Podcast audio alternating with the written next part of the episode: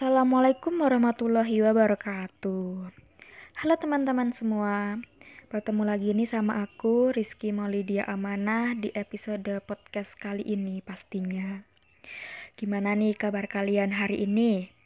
Uh, semoga kalian tetap sehat-sehat selalu ya dan semoga uh, pandemi COVID-19 ini cepat berlalu. Pada kesempatan kali ini, aku akan membahas sesuatu fenomena yang pastinya seru untuk kita bahas, dan mungkin sudah tidak asing lagi di telinga kita, yaitu tentang citizen journalism atau yang biasa disebut dengan jurnalisme warga.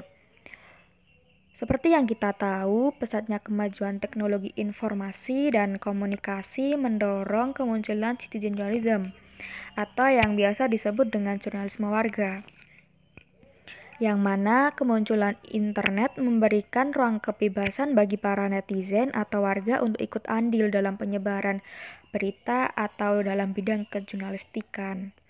Nah, pasti kalian sudah penasaran nih dengan apa sih itu citizen journalism. Nah, nggak usah lama-lama lagi, mari kita mulai podcast kali ini. Apa sih yang kalian tahu tentang citizen journalism? Pasti kalian sudah tidak asing lagi kan dengan kata citizen journalism? Nah, di sini aku bakal kasih tahu ke kalian nih tentang apa sih itu citizen journalism. Tapi sebentar, aku di sini akan mengganti kata citizen journalism dengan singkatan CJ ya, agar lebih mudah pastinya. Menurut aku, CJ adalah kegiatan jurnalistik yang dilakukan oleh seseorang yang tidak memiliki keahlian sebagai seorang jurnalis dan tidak memiliki latar belakang dalam bidang kejurnalistikan.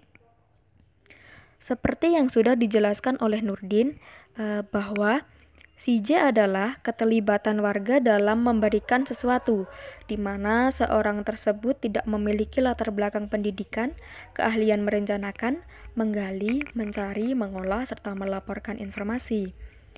Sedangkan menurut Shane Bowman dan Chris Willis yang menyatakan bahwa CJ adalah tindakan warga yang memainkan peran secara aktif dalam proses pengumpulan, pengolahan, pelaporan, serta penyebaran berita dan informasi. Nah, kalian tahu nggak sih, CJ sendiri itu masuk ke dalam perubahan jurnalisme tahap ketiga yang dinamakan dengan mutasi. E, mutasi sendiri berarti e, perubahan sepenuhnya yang tadinya e, Jurnalisme hanya dikuasai oleh wartawan dan kemudian saat ini sudah dapat dilakukan oleh semua orang. Dan untuk sejarah perkembangan CJ sendiri sebelum adanya internet pun sudah ada di mana kemunculan CJ diawali kaitannya dengan uh, civic journalism yang ada di Amerika yang mana warga membuat berita sebagai bentuk perlawanan untuk media-media yang ada di sana. Di mana media-media di sana memberikan atau memberitakan e, sesuatu tentang kepemerintahan dan selalu mendukung e, pemerintah. Dan untuk di Indonesia sendiri, kemunculan CJ dipelopori oleh Radio El Sinta yang mana radio ini mengusung konsep CJ.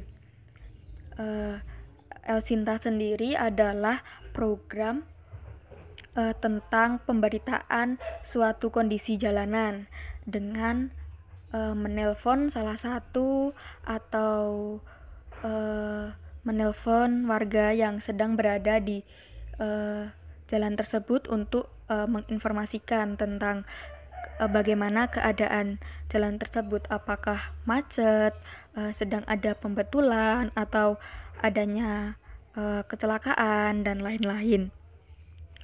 Uh, El Sinta sendiri muncul pada tahun 2000-an dan disusul oleh media online yang pertama kali mengusung, mengusung konsep CJ juga, yaitu Kompasiana yang hadir pada tahun 2008. Namun kalian tahu nggak sih eh, kehadiran CJ dianggap menurunkan atau menyaingi eksistensi jurnalisme profesional, yang mana mereka beranggapan bahwa keterlibatan warga atau audien dalam pembuatan berita mengakibatkan transformasi halayak dari pembaca pasif menjadi pengguna aktif, di mana masyarakat bukan lagi menjadi objek pemberitaan, tetapi mereka juga terlibat dalam proses jurnalistik. Tetapi seiring dengan berjalannya waktu, CJ pun menjadi alternatif bagi para warga untuk memperoleh informasi dengan cepat, yang kemudian media mainstream dituntut untuk mengadopsi uh, eh, CJ dalam praktek jurnalisme mereka di mana mereka menyiapkan portal khusus dan kanal-kanal khusus bagi para CJ untuk mereka mengekspresikan dirinya dalam um, menulis sebuah berita. Karena dengan mereka menerapkan praktek CJ ke dalam medianya, maka uh, media mereka akan uh, banyak dikunjungi oleh viewers dan pembaca yang akan meningkatkan uh, royalti bagi mereka. Dan media mainstream tersebut dengan adanya praktek CJ, mereka mm, mendapat keuntungan yang mana mereka akan dibantu mendapatkan berita-berita yang mungkin tidak terjangkau oleh uh, wartawan mereka. Seperti contoh yang baru-baru ini terjadi Kalian masih ingat nggak sih tentang berita ABK asal Indonesia yang bekerja di kapal laut uh, yang berasal dari Cina, di mana uh, eh, ABK tersebut meninggal di Pakistan, yang kemudian jenazahnya dibuang ke laut. Kejadian tersebut berhasil direkam oleh salah satu warga yang kebetulan juga bekerja di uh, kapal Cina tersebut di mana warga atau citizen journalism itu mengisi kekosongan wartawan yang pada saat itu tidak ada dan e, tidak dapat merekam atau e, memberitakan berita tersebut.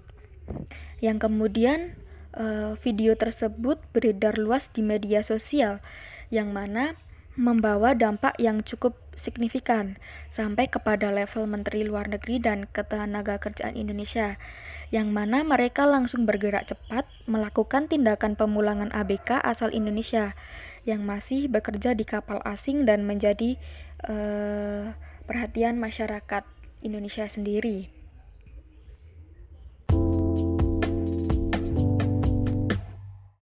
Ngomong-ngomong tentang CJ nih, menurut kalian CJ itu memiliki atau memberikan dampak nggak sih baik positif maupun negatifnya? Uh, pastinya ada ya kan? Nah, di sini aku bakal ngebahas tentang uh, dampak dari kemunculan uh, CJ itu sendiri. Yang mana aku akan ngebahas uh, dari sisi positifnya terlebih dahulu. Dengan adanya CJ uh, eh, memberikan dampak yang baik bagi uh, wartawan profesional dikarenakan kehadiran CJ secara tidak sadar membantu wartawan yang tidak dapat menjangkau kejadian uh, suatu peristiwa di mana mereka dibantu oleh CJ dalam mendapatkan berita tersebut seperti tentang berita pengambilan paksa jenazah pasien terdeteksi virus corona yang terjadi di Surabaya. Dan berita tentang video penolakan uh, jenazah pasien COVID-19 yang terjadi di Ungaran.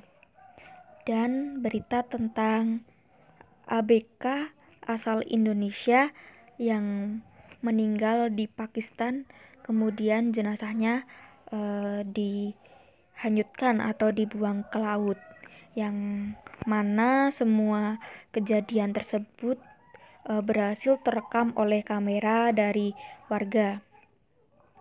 Yang kemudian uh, hasil video tersebut menjadi bahan pemberitaan di media-media mainstream. Dan Kehadiran CJ pun memberikan keuntungan kepada media dan dunia berita karena e, berita yang disajikan menjadi sangat beragam, yang mana keberagaman tersebut memberikan banyak informasi bagi kita.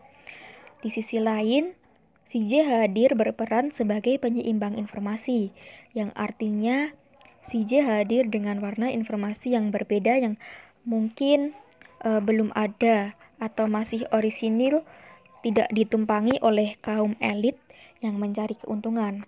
Seperti yang kita ketahui saat ini, media mainstream e, banyak ditumpangi oleh pihak-pihak tertentu yang mencari keuntungan dari media tersebut yang mengakibatkan berita yang disampaikan dan disajikan oleh media mainstream tersebut selalu berpihak kepada uh, pihak yang menumpangi atau uh, pihak yang ada di atasnya.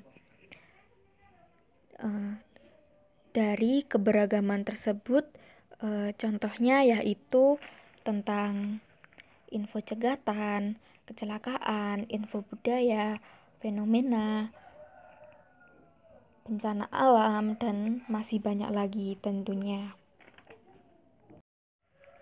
Namun, selain memberikan dampak positif, kemunculan CJ juga e, memberikan dampak yang kurang baik, di mana kredibilitas CJ dianggap menjadi ancaman bagi jurnalisme profesional, karena mereka menganggap bahwa setiap orang mampu menyampaikan informasi yang sejajar dengan e, jurnalisme profesional. Hal ini memunculkan sikap skeptis terhadap keberadaan media baru dan profesionalisme warga dalam menyampaikan sebuah berita dan informasi. Kemudian dengan kehadiran CJ yang perkembangannya sangat pesat eh, juga dianggap dapat merugikan media-media mainstream saat ini, di mana dengan pesatnya perkembangan CJ eh, akan menimbulkan atau uh, semua orang ikut ingin ikut andil dalam jurnalistik yang mengakibatkan viewers atau pembaca yang seharusnya mengunjungi portal-portal berita mereka menjadi berkurang dan uh, mengurangi royalti mereka serta uh, menurunkan pamor dari uh, media mainstream tersebut. Kemudian uh, dampak negatif yang berkaitan dengan uh, berita hoax. Di sini CJ muncul dengan selalu mengutamakan kecepatan dalam penyampaian beritanya, yang mana mereka kadang lupa apakah berita tersebut akurat, berita tersebut benar atau tidak. E, mereka pun kadang tidak memikir, memikirkan hal tersebut, yang mana dapat e, mengakibatkan anarki informasi. Contohnya seperti tentang kabar e, atau berita bahwa Agnes Mo meninggal dunia, yang mana berita tersebut uh, tidak diverifikasi terlebih dahulu oleh penyebar atau CJ tersebut yang menimbulkan kehebohan uh, di masyarakat dan dinilai sebagai uh, berita hoax. Selain itu, CJ kadang juga melakukan pemberitaan tanpa memikirkan tentang prinsip cover both set, di mana cover set sendiri tidak hanya menentukan kuantitas dan orientasi masalah dalam berita tersebut, namun berita tersebut juga harus menyeimbangkan kepentingan e, kebebasan dengan pasar media, yang mana CJ kadang hanya memberitakan tentang berita yang hanya disukai oleh pasar media, dan hanya memberitakan berita yang isinya hanya tentang opini-opini saja tanpa menyeimbangi uh, dengan fakta-fakta yang ada.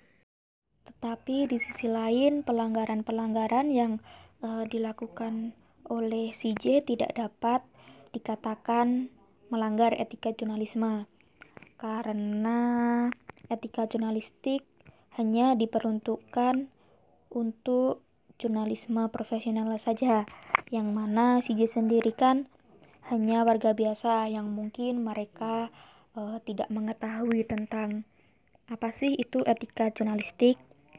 Dan mungkin untuk sanksinya sendiri belum ada hukum yang mengaturnya tentang masalah pelanggaran yang dilakukan oleh CJ tersebut, di mana apabila ada pelanggaran tersebut maka akan masuk ke dalam pelanggaran UU ITE. Dan untuk kesimpulannya sendiri, uh, citizen journalism hadir dengan memberikan banyak dampak yaitu ada dampak positif, ada dampak negatif, dan banyak lagi. Di mana kehadiran CJ yang cepat menjadikan kehadirannya tidak dapat dibendung. Yang mana ketika kehadiran CJ dibatasi, maka malah timbul masalah yang baru, yaitu tentang pelanggaran hak asasi manusia yang berkaitan dengan kebebasan berpendapat atau disebut pengebirian pendapat. Dan kemudian yang harus dilakukan oleh jurnalisme profesional sendiri adalah mereka harus selalu mengimbangi keberadaan citizen journalism dengan selalu uh, memberikan pengertian tentang uh, etika-etika jurnalisme, uh, tentang bagaimana pembuatan berita yang baik, dan yang lain-lainnya.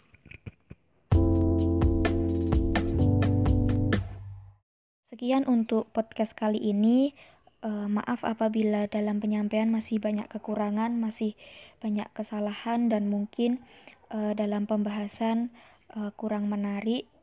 Mohon dimaafkan. Semoga uh, pembahasan kali ini dapat bermanfaat untuk kita semua. Wassalamualaikum warahmatullahi wabarakatuh.